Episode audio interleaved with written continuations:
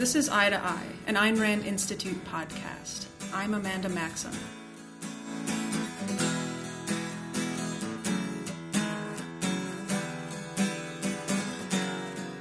I'm joined today in our Irvine office by Elan Journo. Hi, Amanda. Hi. I understand that you recently had the chance to talk with an expert on the Arab Israeli conflict. I did. His name is uh, Professor Ephraim Karsh. He is a professor at uh, King's College London studying Middle East and Mediterranean studies. He's a fellow, principal research fellow at the Middle East Forum. He edits a couple of journals, um, Middle East Quarterly and Israel Affairs. And I talked to him about his most recent book. It's called Palestine Betrayed. And it's really exciting because he's done what I think of as important scholarly work untangling this conflict and the historical, the very contentious historical um, situation concerning uh, the refugee problem, which lives on today since uh, the founding of Israel and the war that uh, that came from. So, talking about the uh, an aspect of the Middle East conflict or the Arab-Israeli conflict, and that seems like a really complex complex issue and something that's hard for someone who doesn't know much about it to to jump into. So maybe can you give us a little bit of a background about the the conflict that uh, Mr. Karsh will talk about? Sure.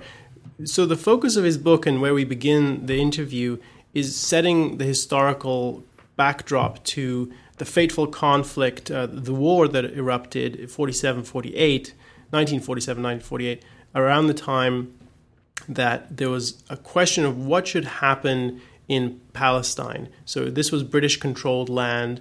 There were Jewish settlers, there were uh, Arabs who lived there, and there were all kinds of attempts to solve the problem in a, in a lot of uh, conflicts.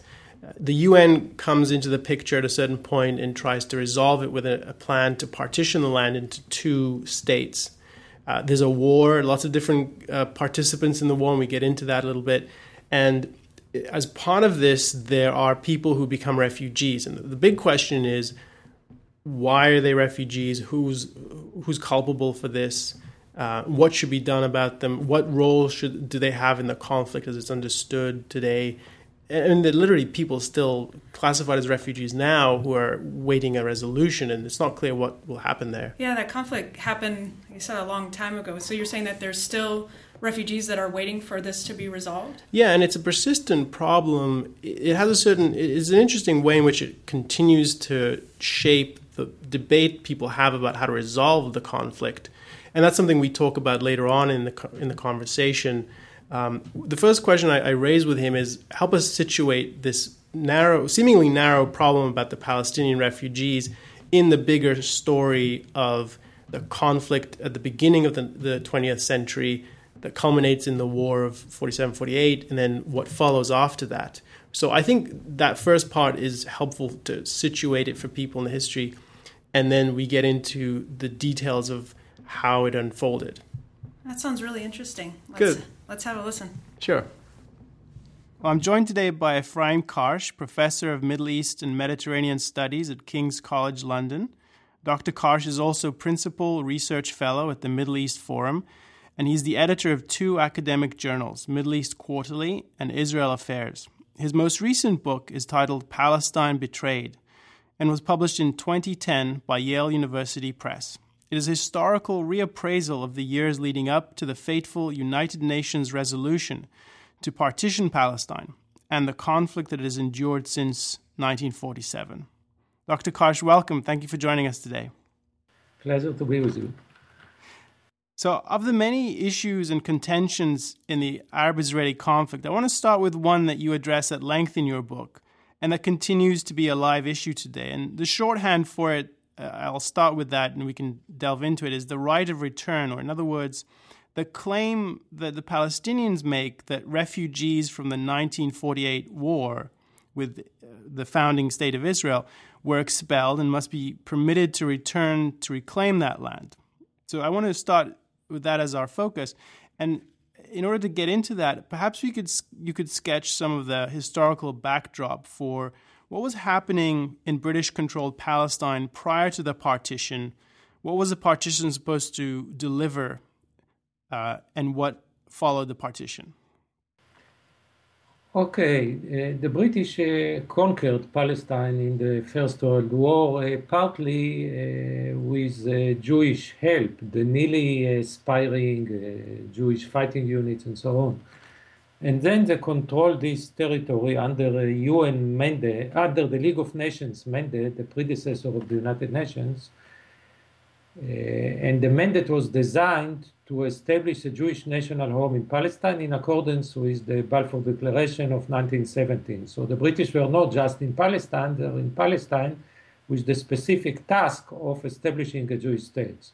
However, the Palestinian Arab leadership at the time, headed by Hajj uh, Muhammad uh, Husseini, Haj Amin Husseini, Muhammad Amin Husseini, uh, embarked on a collision course uh, from the early 1920s, uh, despite his promise to the British, who appointed him to this uh, position, to lead to peace between Arabs and Jews in Palestine. And therefore, the British were piece by piece reneging on their uh, commitment to facilitate the establishment of a Jewish state. And in 1937, uh, suggested for the first time to partition Palestine between uh, Jews and Arabs. The Arab part of Palestine, by the way, was supposed to be annexed to Transjordan, uh, ruled by uh, Emir Abdallah, who later became King Abdallah. Uh, the Jews accepted it with much regret because it meant uh, giving up about 90% of Palestine. But the Palestinian Arab leadership rejected it, the Arab states rejected it, with the exception of Abdallah. And uh, they continued the violence, which already began in 1936. Then came the Second World War in 39, and already before the war, the British were quite anxious to accommodate the Arabs and issued a white paper in which basically, if it were to be implemented, would have destroyed the, the Jewish national cause in Palestine. The Arab rejected it nevertheless, and uh, due to the war, nothing happened. After the war, the Jews emerging from the Holocaust uh, renewed the demand for a Jewish state and uh, began using uh, military and political means to achieve this goal, uh, mainly by the Haganah, the main underground units, and the smaller organizations, the Irgun, the Lehi, the so-called Stern Gang. And as a result of this, the British realized they couldn't keep the peace in Palestine and they brought the issue to the United Nations now in 47. What was the hope that the UN would achieve? Now, the hope that the United Nations would ask them to reassert their control in Palestine and give them renewed mandate to impose whatever solution they wanted. Instead, the United Nations appointed a commission which suggested to partition Palestine uh, and to establish in former mandatory uh, territory two states, one Jewish, the other Arabs. The Jews accepted it as they did in 1937 the Arab rejected it, and the Palestinian Arab leadership, headed by Haj Amin Husseini, reverted to violence uh, a day after the passing of the UN resolution on the 29th of November 47. Now, from now on began what Israelis called the War of Independence. Until May 48, when Israel was established, the 14th of May, the war was mainly between the underground units, the Haganah, the Irgun, and the Lehi, and the Palestinian Arab units headed by Husseini, which didn't mean the entire Palestinian population because most Palestinian Arabs were opposed to it. And therefore, when the fighting got tough, they ran away. Then, on the 14th of May, the Arab states invaded uh, the newly established states of Israel, and the war continued until early 49, when Israel managed to defeat them, and armistice agreements were signed. Now, between November 47, since the initiation of the Palestinian Arab War, and the end of the war, about 600 Palestinian Arabs fled their homes. So you put the figure at 600,000 refugees. Tell us a bit about why you think they might have fled. And uh, in my latest book, Palestine Betrayed, I document this, uh, this departure down to the latest village and town. Now, out of these 600,000, about 350 fled before the establishment of the State of Israel, and about 250 fled in the wake of the establishment.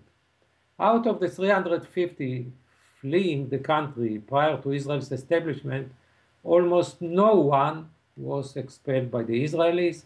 Most of them fled out of fear, disorientation, and lack of national cohesiveness and reluctance to sacrifice the personal good for the benefit of uh, the general good. Tens of thousands were expelled by Arab forces. The most famous case is Haifa, the city of Haifa, where about 70,000 Jews and 65,000 Arabs lived. About half of them fled uh, between November and April. In April, when the British decided to relocate their forces in the city, a short fight ensued between the Haganah forces and the Arab forces, two days fighting. And after these two days fighting, the Arabs decided to surrender, and the local Arab leadership, instructed by the Mufti and the national leadership, which most of it was placed out of the country, ordered the Palestinian Arabs to leave Haifa despite the pleas of the local Jewish leadership for them to stay. The same thing happened in Tiberias on a much smaller scale a few days earlier. Uh, Arabs were forcefully relocated by their own people from Jaffa, from Jerusalem, and from scores of villages. All in all, I would say that out of the 350 fleeing the country before Israel's establishment, about 50 to 100,000 were evacuated by their own people, almost no one by the Jews.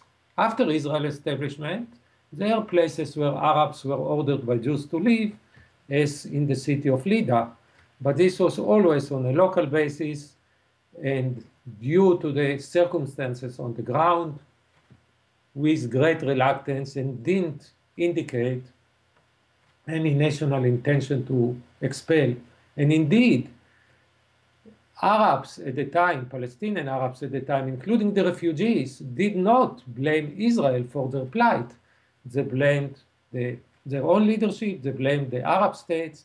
Uh, you have a famous document of a British uh, diplomat visiting the Gaza refugee camps in early 49, and they telling the refugees, we know who, are, who our enemies are. And they meant the Palestinian Arab leadership and the Egyptians and they expressed their wish to go back and live. Unfortunately, this never happened because the Arabs were never willing to make peace and to create the conditions that would lead to their repatriation. So I want to rewind a little bit to before the refugee crisis and the war and ask you more about the the situation on the ground between the incoming Jewish settlers, the the settlement, the Yishuv, and the Arabs who lived there, and just to get a sense for what their existence was like. How did they coexist? Were there conflicts? What was the quality of life like once there was large scale Jewish immigration? Just paint the picture for us.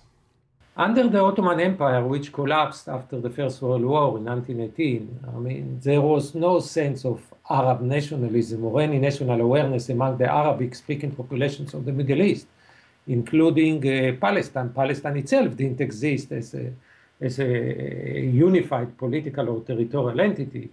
It was divided among the Ottoman province uh, of uh, Beirut and the district of Jerusalem. So there was no Palestine under the Ottoman. The people there didn't feel Arab, they didn't feel Palestinians.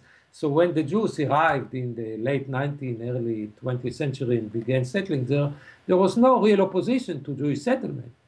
Uh, there are local feuds uh, between farmers here and there and uh, Jewish farmers here and there, but no more than that. On the contrary, they benefited greatly from the Jewish arrival in, in, Palestine, which gradually revived the, the country.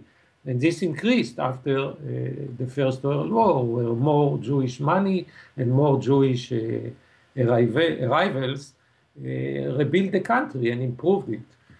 And as a result of this, uh, the, the territory that came to be known as Palestine after the British arrival, which had a negative uh, demographic uh, balance prior to the First World War, with much greater emigration than immigration, uh, the Palestinian Arab population uh, began to grow. And uh, between the 20s and the 40s, it, it almost doubled as a result mainly to the improvement of living conditions in Palestine, reduction of mortality.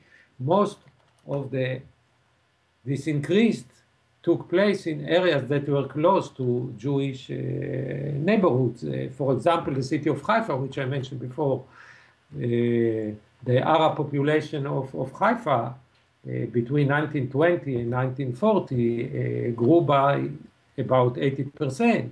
The same happened in, not the same, but similar growth happened in Jerusalem, happened in Jaffa, uh, in cities that were joint Arab Jewish neighborhoods. By contrast, if you take uh, Gaza or you take Hebron or other purely Arab uh, towns and cities, the population decreased during this period. So you see a huge increase in population in mixed cities where Jews and Arabs live together, and a decrease in areas which were purely Arabs. The Arabs benefited uh, from uh, modernization of the agriculture. You know. The oranges became famous as a result of Jewish arrivals. Prior, prior to the Jewish arrivals, uh, the so-called Jaffa oranges uh, were hardly exported after the Jewish arrival, it, it increased several fold. The same happened to other uh, agricultural growth, uh, and so on and so forth. So, since the national awareness was relatively low or non-existent uh, up to the 30s, and even then, and since the living conditions improved, most of the Arab population of mandatory Palestine uh, was amenable to coexistence with the Jews. And indeed, if you look at this uh, 20, 25 years of coexistence, you see a, by and large peaceful coexistence. You see joint ventures, uh, you see collaboration on a daily basis. In mixed cities, you have mixed management, uh, and so on and so forth. And so you you've written about the coexistence and the mutually advantageous uh, arrangements that sometimes arose, and yet you also cover some of the sharper uh, conflicts that existed? The violent explosions, uh, some of which were quite sharp, were limited in duration, limited in scope, were mainly uh, waged by the Mufti and his henchmen in 21, in 29, and even the so-called Arab revolt of 36 to 39 was mainly infighting within the Palestinian Arab community rather than anti-Jewish measures. About, there are various uh, figures, but at least 1,000 to between 1,000 to 3,000 Palestinian Arabs were killed during these years by their own people, as opposed to a few hundred Jews and a few dozens British. So there was no great Palestinian Arab hostility to the Jewish national uh, revival in Palestine, despite the, the, the, the very uh, persistent effort by the Mufti and the Palestinian Arab leadership uh, to foment hostility between the two communities. Uh, paradoxically, at the same time that the Palestinian Arab leadership was fomenting a conflict and hostility against Jews, it benefited itself from the Jewish enterprise. This Palestinian leaders sold the land to the Jews. Even the Mufti's father sold the land to the Jews at a time when the Mufti issued a fatwa uh, stipulating a death sentence for anyone selling the Jews. So the, the, the, the, poor, ordinary peasants were punished for selling very small plots of land for the Jews. At the same time, that their leadership sold thousand times as large plots of land uh, with impunity. So on the whole, there was no great hostility towards the Zionists among the Palestinian Arab population on the one hand. On the second hand, there was no strong Palestinian national identity because the Palestinian Arab leadership focused on inciting against the Jews rather than building uh, the Palestinian nation and its institutions. And the result came in 47, 48, when they launched the war against the Yishuv, and they collapsed very quickly. This is the reason that Palestinian society collapsed and dispersed in 48, not as a result of a Zionist design to expel them, but just because they are no nation and they had no appetite for war against the Jews. In fact, many of them sought to reach local agreements against the Jews, and in any area when they didn't initiate hostilities or were forcefully dragged into it by their own leaders, they stayed.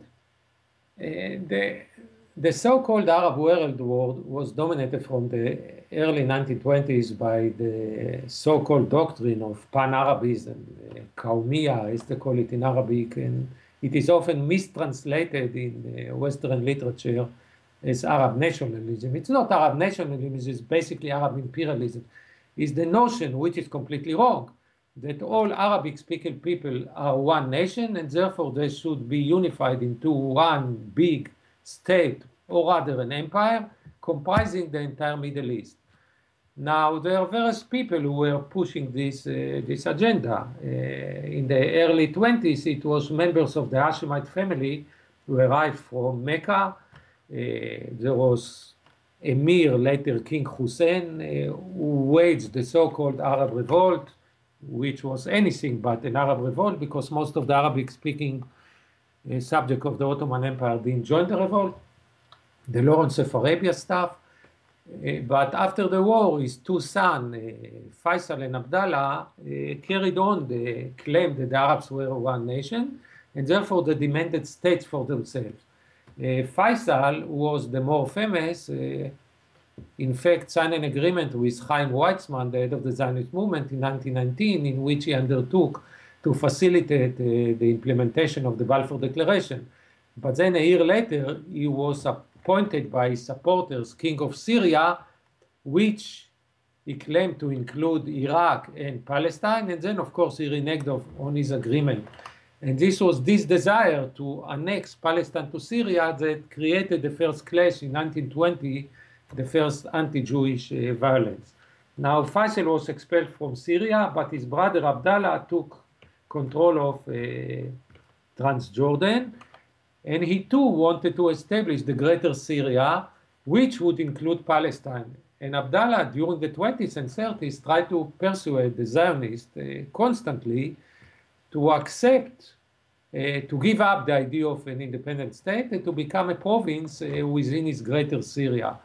He failed, uh, but in 48 he took advantage of the situation and attempted to implement this dream.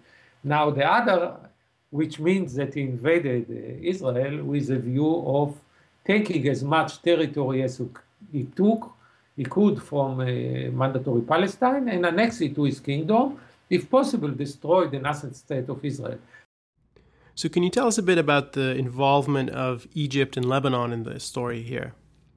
Now, the Egyptians entered reluctantly with a view of containing Abdallah and taking over the Negev, which is about 60% of Israel's territory, the southern part. The Syrian entered again to contain Abdallah and take control of the Galilee. And so did the Lebanese, who wanted to take the western Galilee.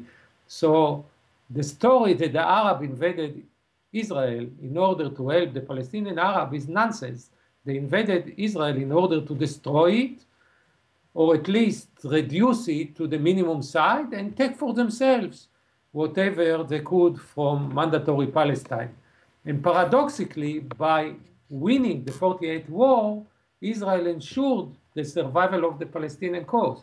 Because if Israel were destroyed in 48, its territory would have been taken by the invading Arab forces, and the word Palestinian would have disappeared from the political map already then. It's only because Israel survived that the Palestinians managed to remain as refugees uh, in the Arab uh, states and little by little built their national identity. What was the treatment of refugees in other conflicts like, and how do you compare that with the refugees created in this war?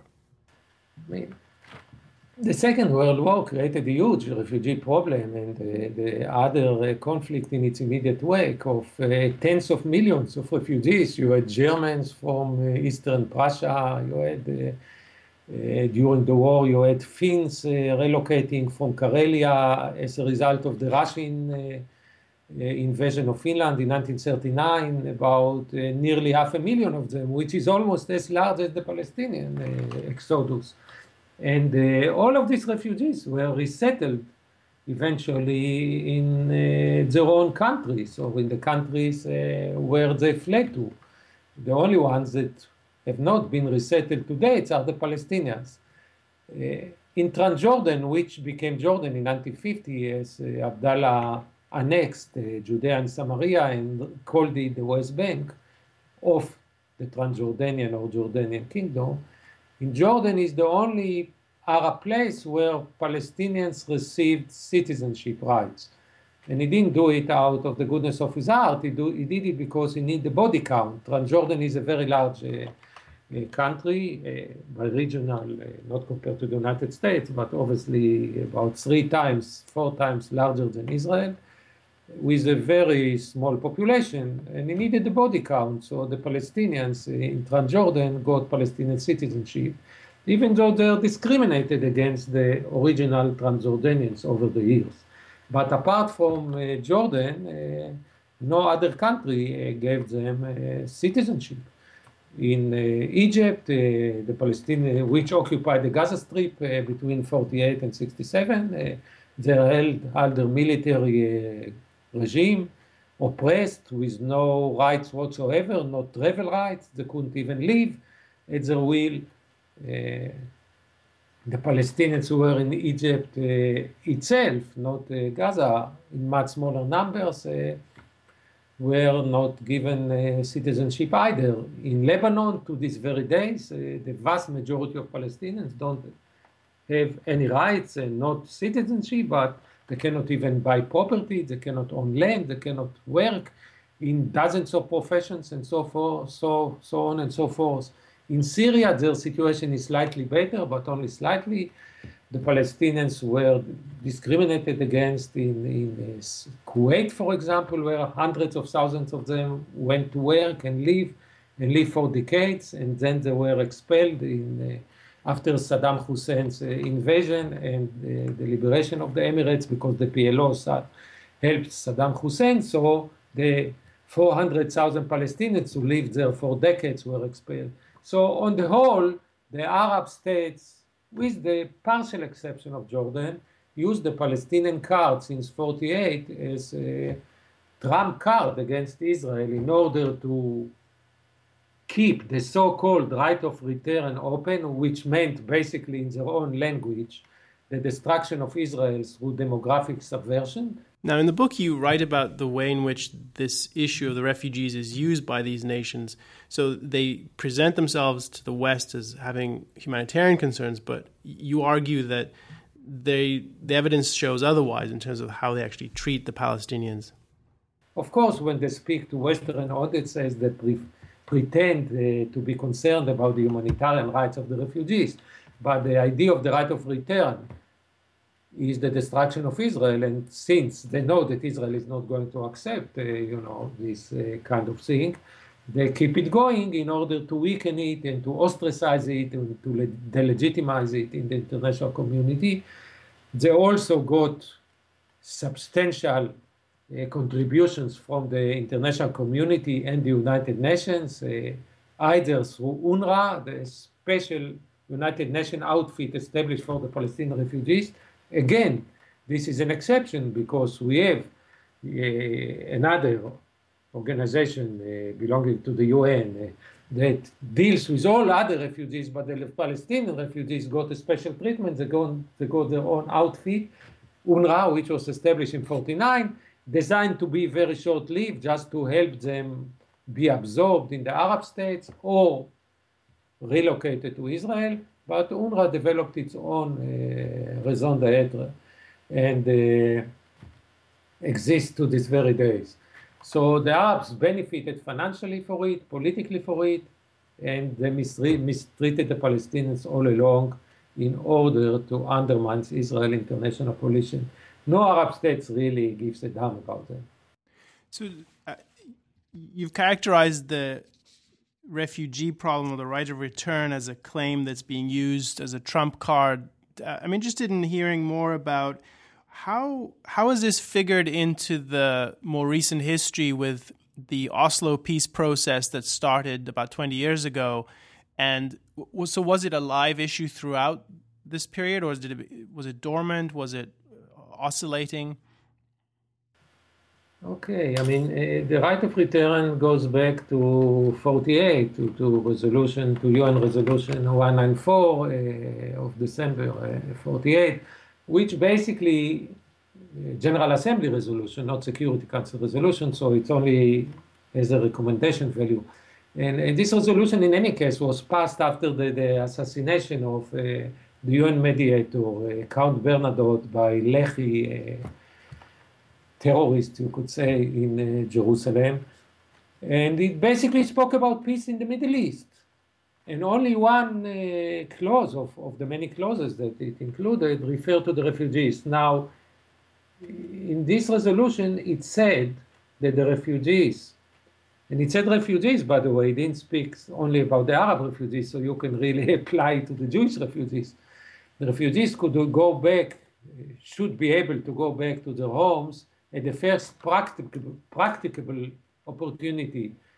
They didn't say the first opportunity, practicable, which of course, uh, you know, it's a very uh, vague uh, term. But as I said, it could apply to to the Jewish refugees, even though I doubt very much whether they would like to go back to the Arab states. And then on top of it, the resolution spoke about the reintegration of the refugees into the Arab states. So the resolution didn't speak about the return, it spoke about return and resettlement in the Arab state, which is very important because the Arabs later came to interpret it as authorizing a right of return. Now, when it was passed, the Arabs, of course, rejected it, and they rejected it for dozens of years. Only in the 60s, with the help of the Soviet Union, with the help of the Third World, they accepted it and then they changed the interpretation as if it gave them a right of return. Just like they misrepresented uh, 242 uh, about uh, 67 uh, war, which they accepted 21 or even more years after its passing. So it's a very clear pattern. The Arabs don't accept the UN resolution, which doesn't suit it, suit them. Then they accept it decades later and misrepresent its meaning. So, how do the Palestinians and the Arabs view this? So, there is no right of return uh, by the United Nations uh, in 48. But in Arab perception and perception of many of their supporters in the West, uh, there is. And when Oslo came, at the beginning, they are more vague about this and try to avoid it uh, in public statements. But there is no doubt that they didn't give it up. And at a certain point, they started saying it uh, openly, which of course shocked many of the Israelis, so called the peace campers. Like Amos Oz, he said, Look, the right of return means the destruction of Israel. How can you support it? So Hanan Ashrawi said, Look, our responsibility is not to ensure the survival of Israel, it's to ensure the survival of the Palestinian people. So yes, the Palestinians are still committed to the right of return, and Abu Mazen, uh, Mahmoud Abbas, the, Palest- the president of the Palestinian Authority, whose term in office in fact expired in 2009, but is still in office, has uh, repeatedly uh, referred to the right of return. So the right of return in the Arab jargon means the destruction of the state of Israel through demographic subversion and they haven't given it up, which means that the Oslo process is a sham. Yasser Arafat, the leader of the Palestinians, pioneered international terrorism. He went on to get a Nobel Peace Prize. Now, this is the time at which people think he changed and became a peacemaker. You're saying otherwise. What what leads you to that view? What's the evidence for that?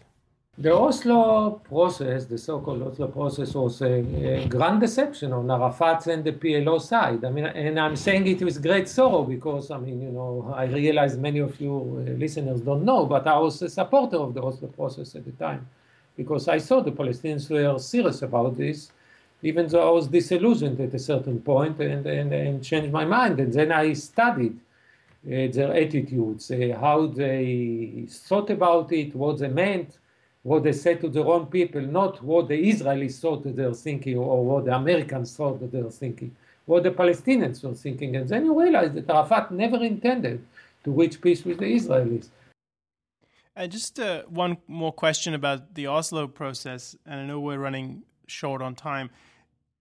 I'm just interested in so you you've written about it and you've written about Yasser Arafat and a lot of the related issues I'm interested in your take on what were the motives for the Palestinian leadership in taking part? So, in particular, what did Arafat hope to gain? What, what do you think was at issue here? Was there a genuine interest in finding a settlement? Was what, what do you think is going on?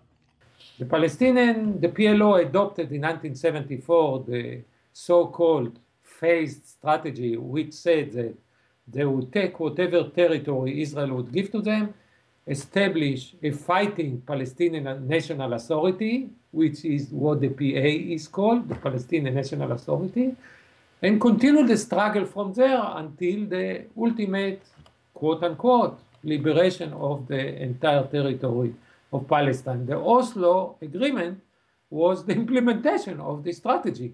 And in fact, on the very day, the 13th of September 1993 that Arafat signed the Oslo agreements on the White House lawn,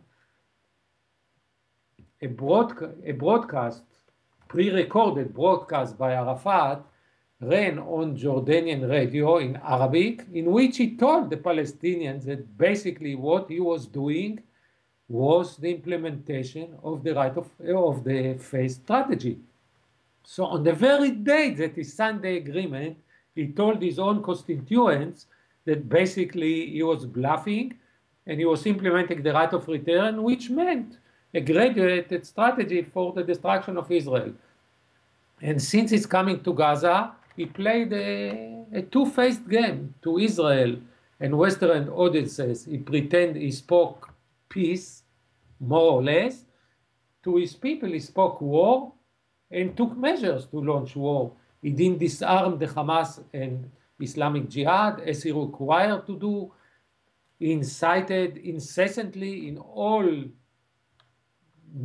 media and other measures given to him because Israel allowed the establishment of a Palestinian National Authority in, 90, in May 1994, which spread from Gaza to most of the West Bank. Most of the Palestinian population in the West Banks even though not all of the territory is under Palestinian control. So they could be brainwashed, just as they had been brainwashed by the Mufti in the 1920s, but with much better means of communication now. And uh, basically encourage eventually the Hamas to re- revert to terrorism. And when in 2000, uh, Ehud Barak uh, tried to solve the problem at one stroke and took him to Camp David, Arafat was forced to say no because he couldn't sign an agreement that ended the conflict. If Barak was willing to sign a temporary agreement, let's say for the next 10 years, in which Israel would withdraw from the West Bank and there will be peace in stages, he probably would have signed it. But Araf- Barak demanded the end of the conflict. Arafat couldn't sign it. And then, a few months later, he initiated his war of terror that came to be known as uh, the second intifada or intifada al-Aqsa, even though it is not an intifada. Intifada means surprising rebellion. There is no rebellion because the people didn't live under Israel's control. So what rebellion is it? But the fact that they managed to insert the name to the international consciences, including the Israeli public opinion, is a major victory from them. But on the whole, Oslo was a big sham. They never intended to make peace. And to my mind, the Palestinian Authority. About Hamas, nobody doubts because they say it openly. But in my mind, the Palestinian Authority, headed by Mahmoud Abbas, is not interested in reaching a solution either. And Obama can do whatever he can try to do whatever he can, but he's not going to drive the Palestinians to peace. So there's a common view I want to follow up on, and I want to get your perspective. There's a view that Hamas, the Islamist movement in Palestine, that's an offshoot of the Muslim Brotherhood, is on one side, and, and far over on the other is the Fatah, the seemingly pro-secular uh, uh, Palestinian group that used to be led by Yasser Arafat, now by Mahmoud Abbas. That these two are really far apart, and do you think that's true? That's not true, and that's what they say themselves. Uh, you know, Palestinian uh, leaders have said it uh, among themselves several times. There is a mistaken notion that uh, Fatah or PLO are secularist and Hamas is religious. It's nonsense. Middle Eastern societies, as we can see today from the takeover of, by Islamists of Egypt, of Tunisia, and Morocco, they are the majority, and so on and so forth, and Syria soon. Middle Eastern societies are deeply devout society, and so is Palestinian society. So the PLO was never the secular society it was taken for. In fact, Arafat was a deeply devout person. You know, in his youth, Arafat was born and grew up in Egypt, and he was a member of the Muslim Brothers, and so were some other prominent members of the founding fathers of Fatah. So there is no big difference at the ideological level for them between secularism and religious. Both of them, their ultimate goal is Israel destruction. The strategies, however, changed in 1993 because Arafat decided uh, to play a double game, to speak peace while making war. Whereas the Hamas is at the stage the PLO was prior to 93 and they speak their mind openly. And that's the only difference. So it's a difference of strategy, not of objectives. Well, that's all the time we have for today. Thanks again, Professor Karsh, for uh, sharing your thoughts with us. Really appreciate it. Looking forward to hearing more about your work. And uh, thanks again. Okay, pleasure. You've been listening to Eye to Eye, an Ayn Rand Institute podcast. This episode, with host Elan Journo and guest Ephraim Karsh, is titled The Arab Israeli Conflict and the Palestinian Refugees. Ephraim Karsh is professor of Middle East and Mediterranean Studies at King's College London and director of the Middle East Forum. Dr. Karsh's latest book is titled Palestine Betrayed. Information about the Middle East Forum can be found at meforum.org. Information and episodes of this podcast are available on the Voices for Reason blog at blog.aynrandcenter.org or on iTunes. You can find more information about Ayn Rand and her ideas on the web at aynrand.org. I'm Amanda Maxham for Eye to Eye.